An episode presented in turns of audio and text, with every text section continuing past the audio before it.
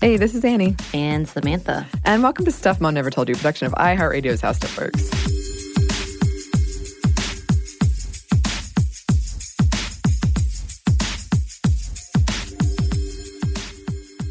And today, finally, finally, I have waited so long.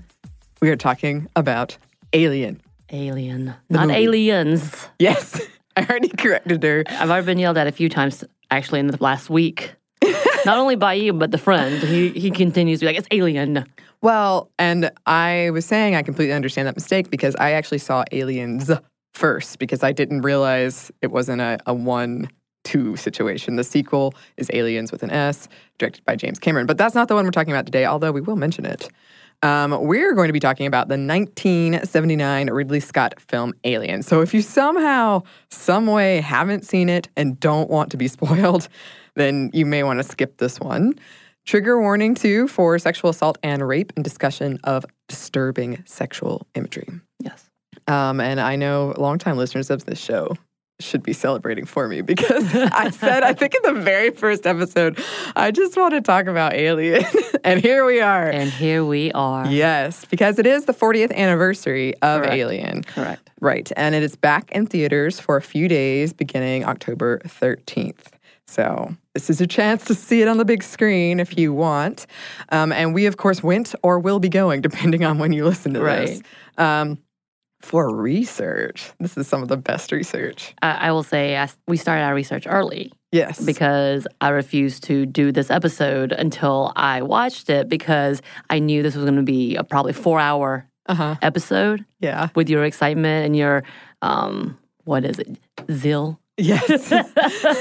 Zeal. Thank you. to continue and to talk about it. And I'm really excited with you. So I'm like, okay, cool, let me watch this. And I did watch it. I didn't have commentary, but there was a lot of commentary from both sides of me. Yes. So I'm like, what's happening? Okay, what? Okay, what? To a lot of explanations, to a lot of here it comes moments. I heard that a few times. Yeah. Um, so I, I, I did. We did already kind of do a, a, viewing. pre-research, yeah. Yes. Um, but n- it's not going to be in the. It wasn't in theater. So. Yes. And I promise to keep quiet in the Oh, theater. I'm really glad you had the chance to be able to get all of your excitement out Mm-hmm. so that when we're in the theater, you wouldn't do that. Right. I still want to do one viewing and you don't have to go, but I want to do one with a themed like cocktail that's red and uh, just the whole thing is just Right. discussion. and, and hey, you know I'm always down with alcohol. I'll just be sitting there and nodding. You'll just let me get it out. Let me get it out. I'm like, yes, here we go. Um, and yeah, this was something I was very excited to share with you and with anyone who ha- hasn't seen it or has only seen it once or twice in passing and you haven't taken this critical feminist lens to it because you will not be able to unsee all the stuff we're talking about. So if you happen to not want to watch it with a feminist lens, maybe skip it as well. But I think it's fun. Yeah. Um, and yeah, I, I have told this story on the show before, I think, but um, thanks to a truly epic and very mean and honestly successful prank, uh, my older brother played on me. I was terrified of aliens, like the the trope, the thing, the monster in movies. Until fairly fairly recently, I didn't see E.T. and Independence Day until I think a couple years ago. Um, my friends made me watch ET after we rode the ET ride at Universal, and I was like, "Wait, what is what? What?" Oh yeah. hmm, it's very different than the movie. I've got to say, the ride. The only movie I've ever walked out on because of fear was Lost in Space. And yes, I know that's not a great movie, but I was scared and I left. Um, and I almost walked out on Signs. I would have walked out if my friends hadn't been there, and I was too embarrassed. I will say of all three of these movies, I've only seen E.T. Really? Yeah, because you know, I, I kind of told you already, I'm not a big sci-fi Mhm. fan, so the idea of aliens has never been uh, something that I've been re- like really interested in seeing. Give me vampires, give me ghosts, give me demons, gi- you know, all Right. of those all day. But technically, aliens. I'm like, okay, cool, cool. Whatever. Sure. yeah, yeah. So what up? Yeah, cool. Um, and I did have on my list. I had two movies that I because I was trying to get over this fear, Right. Um, actively, and the two movies I had at the top of my list, working my way up, was Event Horizon and Aliens. Because again, I didn't realize that there was an alien before that, and I cried during Aliens. Did I was you? so afraid. hmm Mm. But I got over it. and you love it. Yeah, now I'm like, wow, so every year. You're so in love with this. and I, I was fortunate enough to get to walk through this really scary alien set piece at the Museum in London. Uh, that was pretty cool. All right, so that is a lot of exposition. Let's get into the episode here because we do have a lot to say, or I have a lot to say, and Samantha's going to I'm be gonna nod. very patient with me. Um, to start with, Alien is Yes, a 1979 sci fi horror movie distributed by 20th Century Fox, directed by Ridley Scott, written by Dan O'Bannon, and starring Sigourney Weaver. The amazing Sigourney Weaver. Yes, and I watched Cabin in the Woods last night, and I Uh-huh. forgot she's in it. Love it. That It's was one so of the, like, the prime moments of Candid. Oh, you're like, yes, Yes. she is. Yes. Um, okay, so O'Bannon, the writer, was looking to ride the success of Star Wars with a different type of space story. Uh, it was pitched as Jaws in space. Yeah, I can see that. I can see that. Ridley Scott described it as Texas Chainsaw Massacre, but science fiction.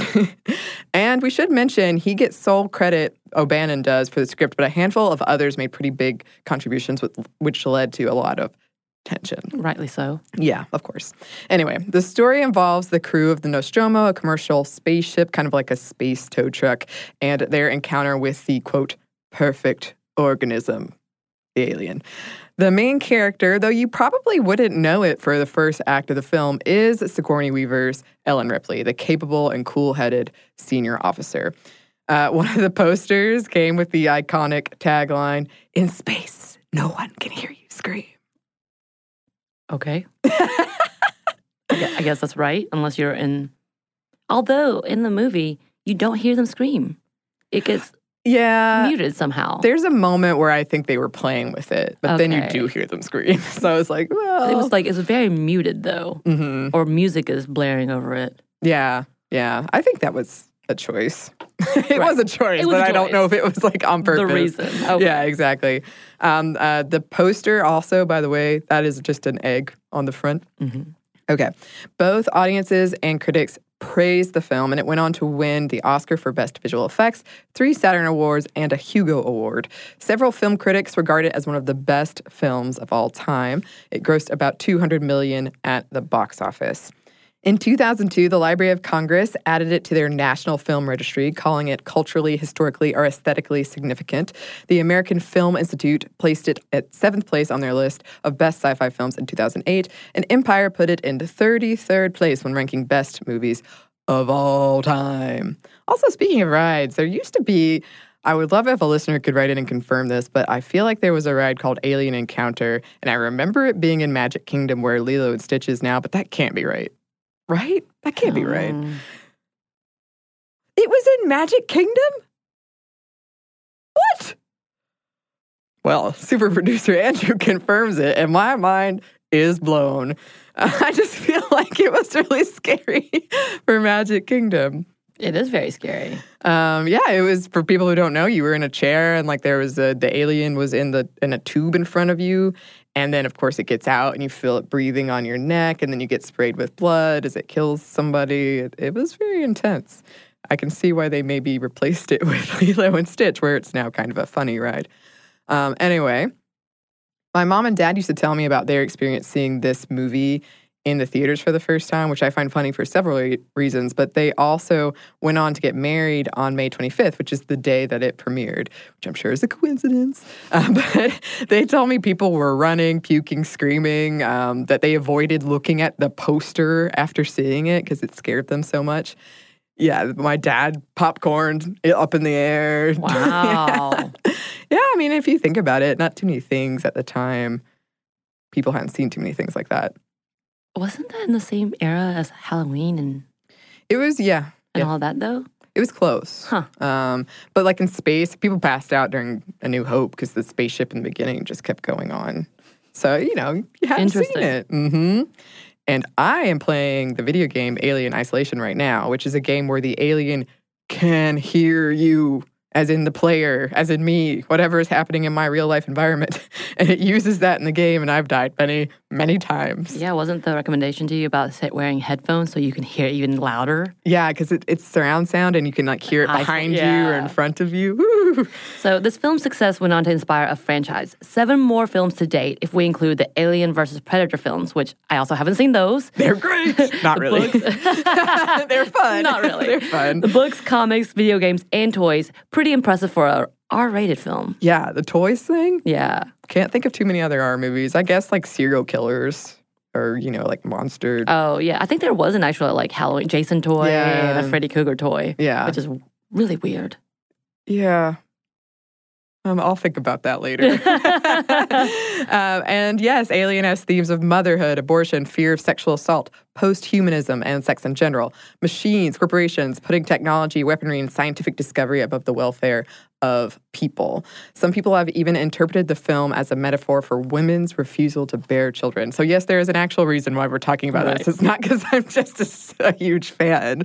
It has a lot of feminist issues and just kind of Right. anxieties around Well, as you've already discovered, because researching, there's so many articles and YouTube videos Yes. of these theories of how this is portraying the patriarchy as well as versus like feminism. What is this whole idea of one woman being independent, being a leader, all of these different, and of course, I know you're going to talk more about it, but birthing and vaginas, but yes. Yes, specifically birthing and vaginas, no joke. um, yeah, I am definitely not the only one who has put some thought into this by far. And I'm actually really relieved because it, I was watching that movie semi recently. I'm like, I think this is uh, got a lot going on with vaginas and stuff. and then I'm glad I, I wasn't wrong. I wasn't way off base with that one. Um, from Tom Shone over at Slate, quote, Alien has issues. It has mommy issues and sex issues. It has a thing for strong women who it also likes to ogle in their undies. It's a hot mess, a Freudian fever dream with its crabby and post-coital atmosphere. Its rebirthing imagery, its queasily gynecological production design, its night sweat of male anxiety, a particularly horrifying confusion of the sexual gynecological with the gastrointestinal, wrote James Kavanagh from Son of a Bitch, Feminism, Humanism, and Science in Alien, of the famous John Hurt birth scene in which a quote razor toothed phallic monster gnaws its way through his stomach into the light, a kind of science fiction phallus dentatus. Oh, yeah. Mm-hmm. So the movie came out during a tumultuous time in our society. So Roe versus Wade had just recently passed, and gender and social politics were changing rapidly with the help of the second wave feminism. Not only that, but people increasingly had environmental concerns from pesticides, chemicals in our foods, and cancers caused by humans.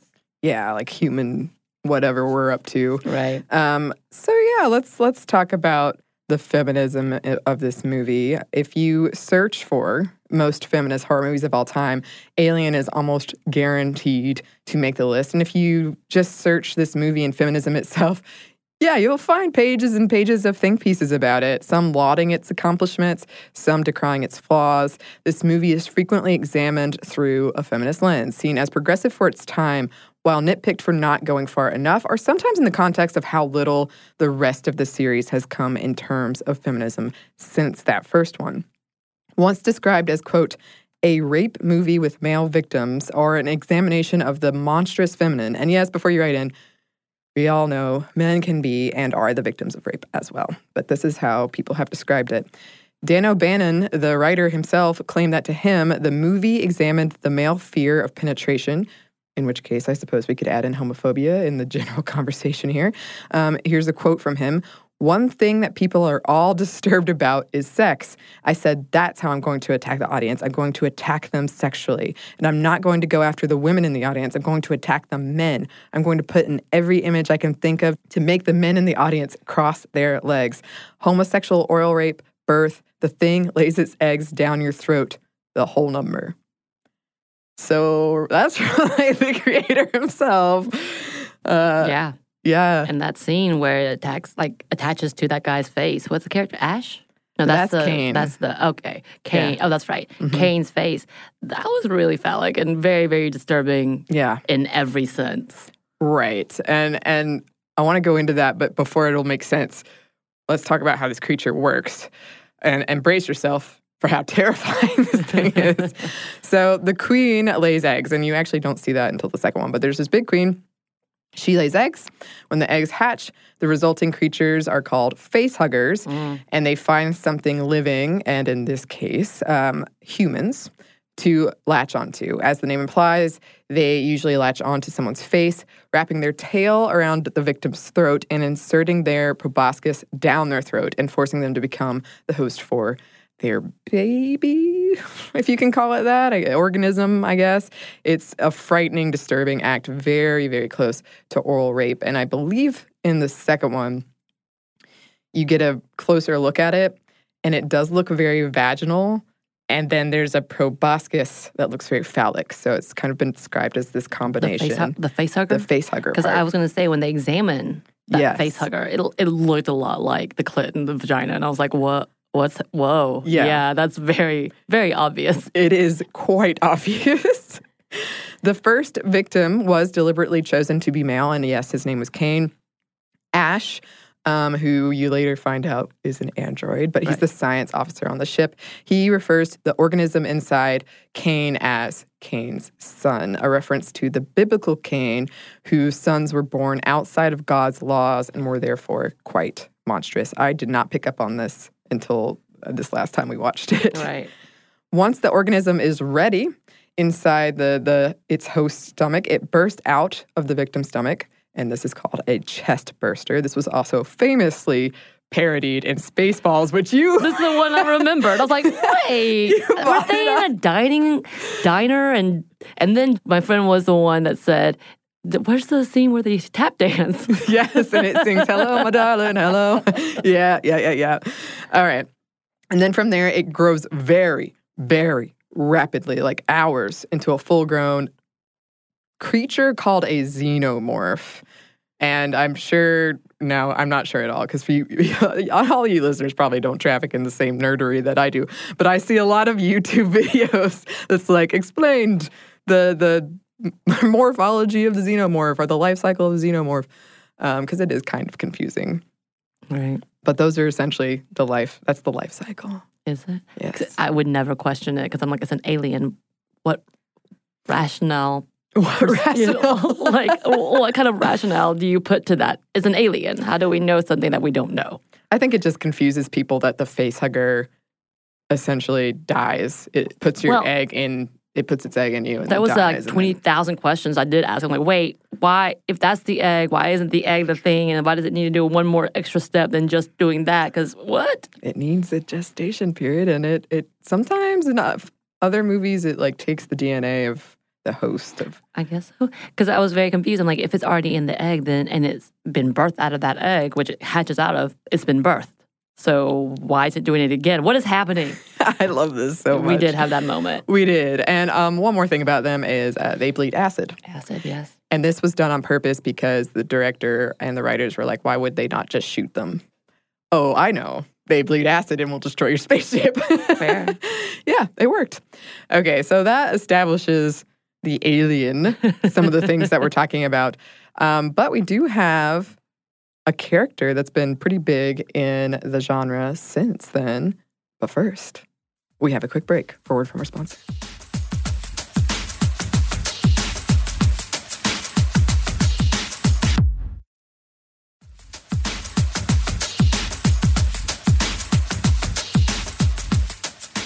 And we're back. Thank you, sponsor.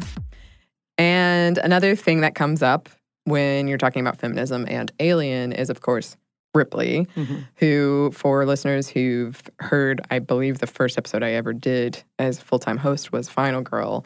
She is frequently pointed to as one of the original Final Girls, which is someone usually virginal who a woman who survives to the end of an onslaught in horror movies.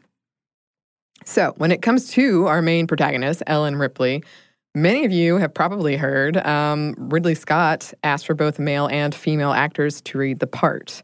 Uh, it wasn't gender, they were like, bring in whoever. And they went with a then unknown Sigourney Weaver. Also, by the way, Ridley Scott identifies as feminist. Cool. Yeah. Um, yeah. So she is someone who is strong and capable while still maintaining her femininity. Although not too much of it. But uh, and I, I personally, when I read that, I was like, does she? Um, yeah, well, apparently she kind of. It's the cat that most people point at. The fact that she uh, cares about the cat, saves the cat. Very, I guess, a feminine trait.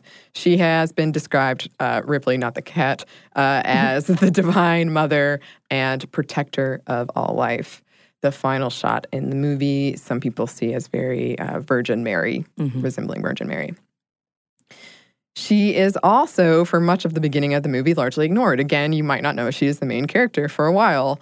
Um, she's ignored by her male coworkers and even the other female one uh, when she cites quarantine protocol, the thing that could have saved them from the alien.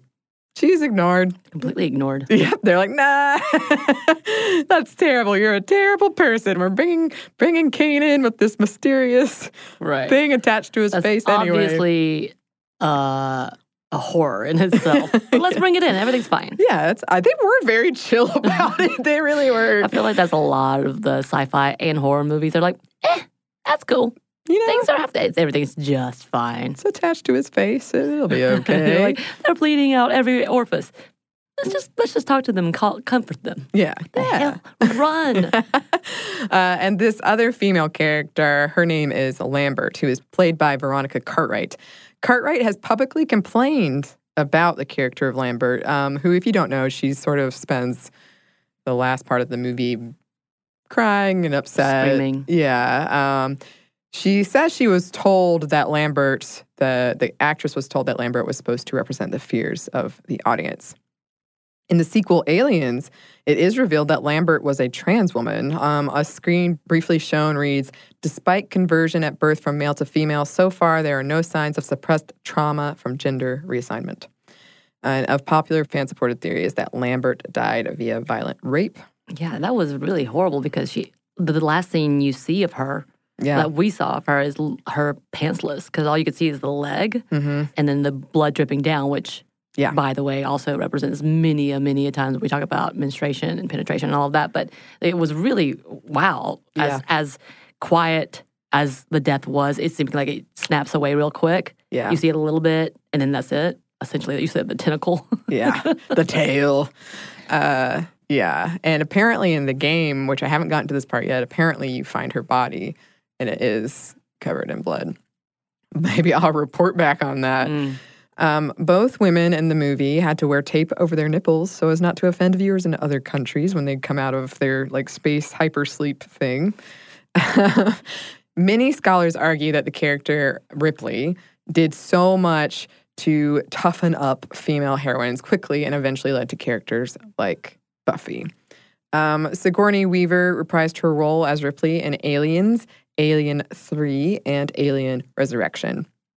And yeah, we're not really talking about those today, but but briefly, her character arc takes her from sole survivor to mother. Motherhood is all the thing in Aliens to alien queen to a transformation into the other. She becomes a clone, not quite human, not quite alien. In Resurrection, Clone Ripley describes herself as the monster's mother. When that movie ends, it's two not quite human women that witness the new dawn that ride into the future with a Ripley that has rejected humanity and the alien and instead chosen herself. She goes from mother protector to mother destroyer. Uh, another time, we should just have. Well, I was going to say, it, like, kind of how we talked about all the monsters, Mhm. female monsters, and we were talking about the Yes. one being the protector, uh, Bab- Baba Yaga. Baba Yaga, yeah. Baba Yaga. That sounds very similar into that same realm. Yeah, it's it's really fascinating, and as we we talked about in that episode, well, that episode hasn't come out, so this is a Oh, preview. Uh, we're doing one on female monsters. We do have apparently in our society a lot of anxiety around motherhood, and we've talked about that before, and you can see it a lot in this series. And here's one. I love this. One of the taglines for the third film was This time it's hiding in the most terrifying place of all, which is a woman's body because it's in Sigourney Weaver. To the be fair, one. yeah. Spoilers, spoilers, spoilers. A woman's body is really terrifying sometimes. apparently. apparently. Um, myself and and many others did take issue with the underwear scene at the end of Alien. Specifically, she sort of thinks she's safe and she strips down to pretty much her underwear and like a top. But I, I'm actually torn about it because to me it makes sense. You'd be stripping down, but it's hard to see it any other way because women are so objectified in film. It just is. It's hard not to be like, really? Right. And I think in that time and age, because when we sa- saw them waking up at the very beginning scenes, they're in diapers essentially. yes. right. And I guess she's getting ready to go to bed. And to me, that seems completely normal. But Mm-hmm. maybe it's the anticipation of the, you know, something's not completely ended. Right. So why are you acting, why are you acting like you're okay? Right. And that's a big complaint when it comes to Final Girls is sure you have this strong well, not always, but you have a woman who survives and seems to be capable. But usually you're witnessing it kind of voyeuristically through the the killer or the Right. monster. So you're you're more connecting with the monster than you are with the the woman typically. So that's part of my problem with it, I think, is that it suddenly has that feel of like the alien is watching you and you're undressing, which um, again kind of makes sense, but I do get a little I'm a little torn about it. I will say, when I've had a long day fighting aliens, I also want to strip down. Does this happen often? oh, so many times. oh, jeez. Annoying now. I understand. I'm glad you've made it this long. This long. Um, and there are critiques of Ripley's um, nurturing nature and her sexual appeal um, that make her and her feminism at large and feminism at large in this movie, I guess, and not so threatening to the patriarchy. So they like took those steps, but they did it in a way where men wouldn't freak out. Right. I guess is the easier way of saying that. From Alien Woman, The Making of Lieutenant Ripley by Jason Smith, Ximena Gallardo. Quote, in the final scenes of Alien, Ripley meets not just an alien creature, but a dark physical and psychological mirror of herself. Like a woman with a flamethrower, the alien is a phallicized fetish object, a creation of the male psyche, of masculine fear and desire. Thus, the film ultimately pits the body against her own shadow self.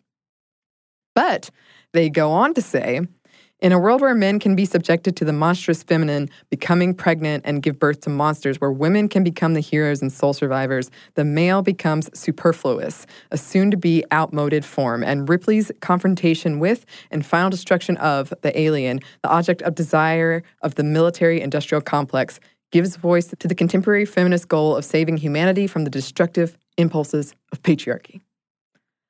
Telling you, there's a lot to be said. we need that right now. And then here's something that you were curious about. I um. Mother. It's basically the the computer, the ship's computer that's in charge of everything. And it's they call it Mother, but it's actually M U slash T H slash U R six thousand. And um, this ship is what wakes up the crew who was not really supposed to stop at this planet, but wakes them up early to investigate a signal coming from LV 426, which is where things go terribly wrong. Terribly wrong. I, they change it to father and aliens, I think. There's always like a computer Oh, sort of thing running it. And I've been interested for a while in like when we talk about mothership and why we Right. refer to ships as she. Space is frequently seen as the vast empty womb of a woman, like just uh, giving these gender specifiers to. I was tempted to call mother she, you know, things like that. Um, when the crew is first awakened by mother, it is as if they are children emerging from her womb, like the diapers, Right. like you said. Um, mother does not have your best interest at heart. She is a cold, heartless bitch. Mm-hmm. Except not technically because she's a computer, but she's I like, mean, um, I guess the people who programmed her are uh, from the movie. I love this quote Mother, I've turned the cooling unit back on. Mother, the ship will automatically destruct in T minus five minutes. You bitch! and yes, uh, that's when Ripley like starts throwing stuff Right. at the computer Right. mainframe. Um, this was an argument between Ripley and Mother. Also, Mother's co-conspirator Ash, and Ash is the android character played by Sir Ian Holm. And I do I feel like in every single alien movie, or almost all of them. The android character has some weird thing Yeah. for the final girl because most of these do have a final girl. Anyway, he tries to kill Ripley by shoving a rolled up porno magazine into her mouth, which also feels very uh, reminiscent of oral rape. Mhm. Um, I've read that that scene is like he represents toxic masculinity. Um, I never noticed there was all this porn in the background Right. until I did this research. From the monstrous feminine film feminism psychoanalysis, the science fiction horror film Alien presents a complex representation of the monstrous feminine as archaic mother. Mother Alien is primarily a terrifying figure, not because she is castrated, but because she castrates. Her all consuming, incorporating powers are concretized in the figure of her alien offspring, the creature whose deadly mission is represented as the same as that of the archaic mother to tear apart and reincorporate all life. It is the notion of the fecund mother as abyss that is central to Alien. It is the abyss, the cannibalizing black hole from which all life comes and to which all life returns, that is represented in the film as the source of deepest terror. Significantly, there is an attempt in Alien to appropriate the procreative function of the archaic mother to represent a man giving birth, to deny the mother as signifier of sexual difference. But here, birth can exist only as the other face of death. When one of the alien creatures orally rapes Kane, one of the male astronauts, it implants its embryo in Kane's stomach. But the primeval mother does not need the male as a father, only as a host body and the alien creature murderously gnaws its way through Kane's belly. Its birth leads to the male mother's death. The archaic mother is present in all horror films as the blackness of extinction, death. The desires and fears invoked by the image of the archaic mother as a force that threatens to reincorporate what it once gave birth to are always there in the horror text, all pervasive, all encompassing, because of the constant presence of death. I mean, There's a lot of birth and death. Yeah. Yeah. And space is a great Mm-hmm. background to to put that against. And we have to talk about the art. Yeah. Swiss artist H.R. Giger's design in this film is a huge component of this whole conversation. Right. This guy was big on very biomechanical sexual imagery and well versed in expressionist German horror. A 1944 painting by Francis Bacon called Three Studies for Figures at the Base of Crucifixion served for a lot of Giger's inspiration when it came to the design of the alien or the xenomorph, as it's called. And seriously, check out the painting and you will see it right away. The resemblance, it's there. Bacon's work was an interpretation of the Greek myth around the goddesses of vengeance that chase life and the living, the Furies, who we will be talking about in an upcoming episode. Mhm. Seems very appropriate for this whole design. Giger specifically wanted to take something that is and long has been generally associated with pleasure, sex, and turn it into something horrific. He had done something similar in his collection of pieces called Necronomicon. Some of his designs were so overtly sexual that the studio turned them down, which blows my mind because the ones that are in there are pretty overtly Right. sexual. Also, US Customs held Giger after seeing his artwork for Alien and being highly disturbed. I think Ridley Scott, somebody on, on the movie had to come and be like, no, he's, he's working on a film. It's all good. The first version of the egg, the egg that the, the facehugger comes out of, it had a one slit for the opening, and Ridley Scott allegedly LOL'd when he saw it because he thought it looked exactly like a vagina. Uh, back to the drawing board, and the opening became the X that we're more familiar with today. And the fully grown alien is very phallic in design, both its head and the little dude that pops out of his mouth and, Yeah. yeah, spews acid, sort of like semen. Um, some say it combines both the phallic and the vaginal. Roger Ebert once wrote Alien uses a tricky device to keep the alien fresh throughout the movie.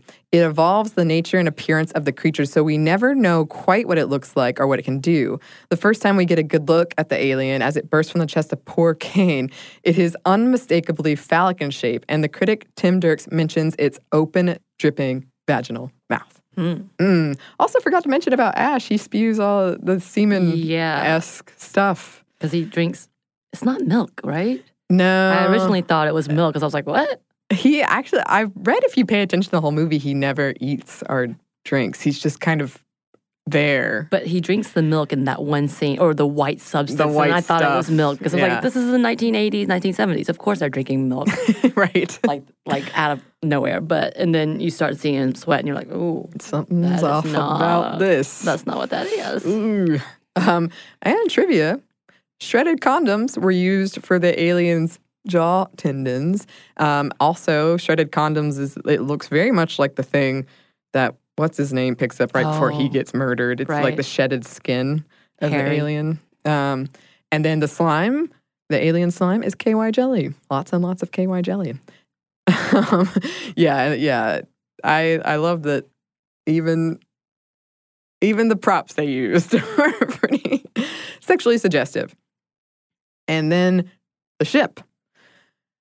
The ship they discover on LV 426 was pretty phallic in shape, and other parts of it resemble a giant womb. When the explorers, or you could say invaders, enter the ship, they are in suits that make them appear like their sperm entering the vaginal opening in the ship. And yes, seriously, seriously, uh, you won't unsee it, I promise. Once inside, Kane finds a womb slash tomb of alien eggs. Then came the sperm. In this case, witnesses an egg open. The facehugger latches onto his face, transforms him into a womb. The creature cannot be removed until it has deposited its seed, and that is very violent rape. Um, and then the victim is forced to carry the organism to term and birth it. And even though it will kill the host, e- breed even at the risk of the mother. Some also see the scene of the alien bursting out of Kane's chest as representative of the general male confusion and fear around birth. Right. Comes out of the stomach, lots of blood, Right. very violent. That's exactly how it happens. Yep. Um, and uh, in every movie, there is, I believe, there's a scene of like, it's called the labyrinth, but it's supposed to be like the fallopian tubes in the womb and the labyrinth of a woman's body. Um, and most space movies are seen, yeah, as male explorers entering the womb of space. That has changed as we get more and more female representation, but for a long time. Veronica Cartwright said of the set, it was so erotic, it's big vaginas and penises. The whole thing is like you're going inside some sort of womb or whatever, sort of visceral. So there you go. There it is. there we go. Um, we do have some more for you. yes. But first, we have one more quick break for a word from our sponsor.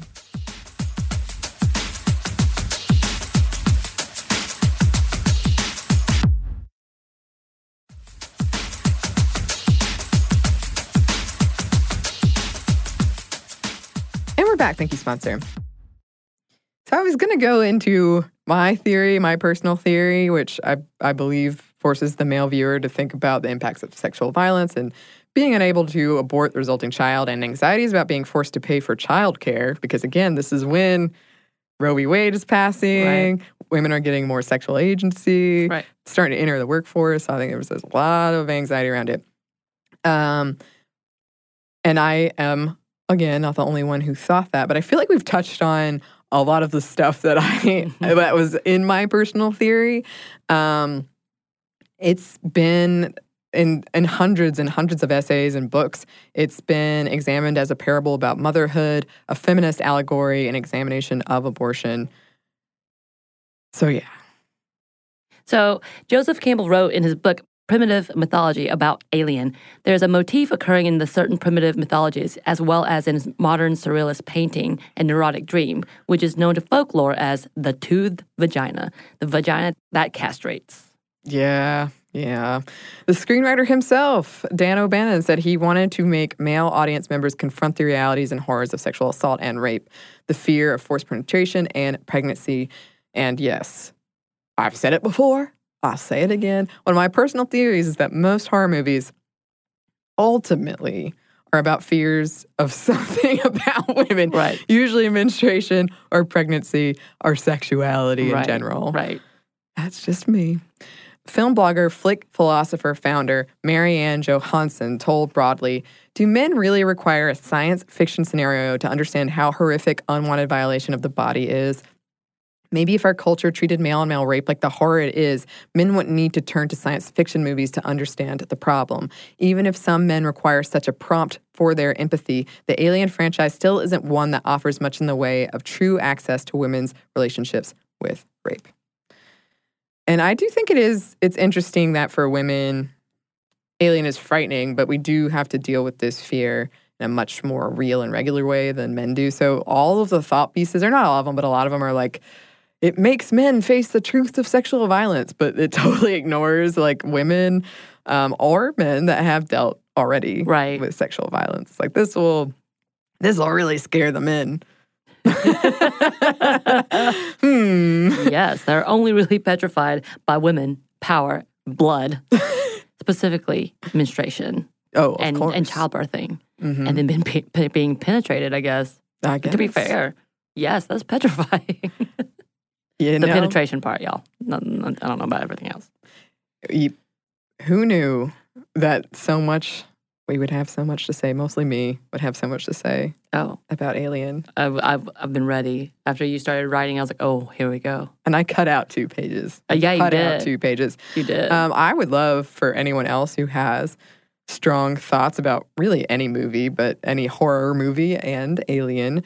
Um, I would love to hear from from all of you. I am I'm loosely toying with the idea of doing like a spoiled Saturday yeah, I think it'd be a great idea. where we do more recent horror movies because there has been a lot of I think movement in horror movies lately when it comes to feminism, Oh, yeah. or a lot of interesting things to be said. Right. And definitely people are understanding a lot of these kitschy things that have been happening specifically towards females and the female protagonists, hmm or even antagonists, I guess. Um, they're starting to kind of try to flip that on its head. I Yeah. think it's really interesting. I do too.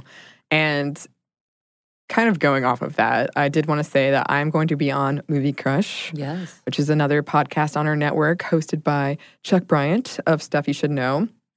Once for the slasher edition, where I will be talking about some of those movies that turn things upside down, because those are some of my favorites that play with all of the tropes.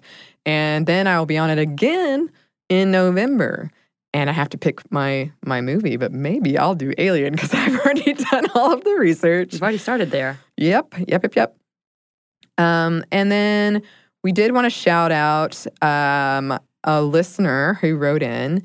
Um, Kathy, she wrote a few episodes ago. You asked listeners to give you names of podcasts with lady host.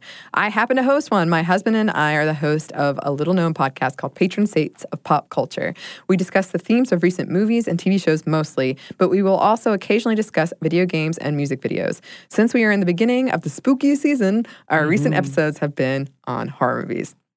We thought that was a perfect one to shout out for this episode. Yes. And then just to one more because of the nerdery Mhm. that is happening, and I love it. Um, Black Girl Nerds is also one that you, you should, I'm sure people have already started looking at, but like that would be one more to catch in if you want to go deeper into the nerdum. Oh, yes. I do. I Clearly. you do. Clearly. Um, I really am so happy that we got to do this. I hope that listeners enjoyed it at least as a little bit as much as I did. Look, I, I just watched it, and I know you're a fan, and I enjoyed it. Yay! um, and this is actually was a part of um, a while ago. We had this idea for something called Feminist Movie Fridays, and would be once a month, and we would look and all they were all horror movies because that's just how I am. Well, I'm putting Heathers in there, obviously. Okay. Because you and I've We already discussed. Yeah, we've already discussed the fact that you need to watch this. Right. Um, but to put in there as a ugh, maybe, I don't know how well how, it's well that holds up. Yeah, that's fair. That's always a scary thing. I have so many movies that were my favorites when I was a kid, and Right. now I watch them and I just I can't even do Right. it. Even like with shows that that were just recent, I was rewatching some of Thirty Rock, and that really hasn't held up either. Surprisingly, and you would think because it wasn't that long ago, Mm-hmm. and at that point in time, it was getting into the trend of like being feminist and being Mm-hmm. a, a writer, a head writer, and what that looks like, and it's still kind of like, oh, uh, oh, Things have moved pretty quickly in right, that regard. right. Um, but we would love to hear from listeners if you have recommendations for our next feminist movie Friday. Yes. Throw them into the ring. You can email us at stuffmediamomstuff at iheartmedia.com. You can find us on Twitter at momstuffpodcast or on Instagram at stuff mom never told you. Thanks as always to our super producer, Andrew Howard. Andrew. And thanks to you for listening. Stuff Mom Never Told You is production of iHeartRadio's How Stuff Works. For more podcasts from iHeartRadio, visit the iHeartRadio app, Apple Podcast, or wherever you listen to your favorite shows.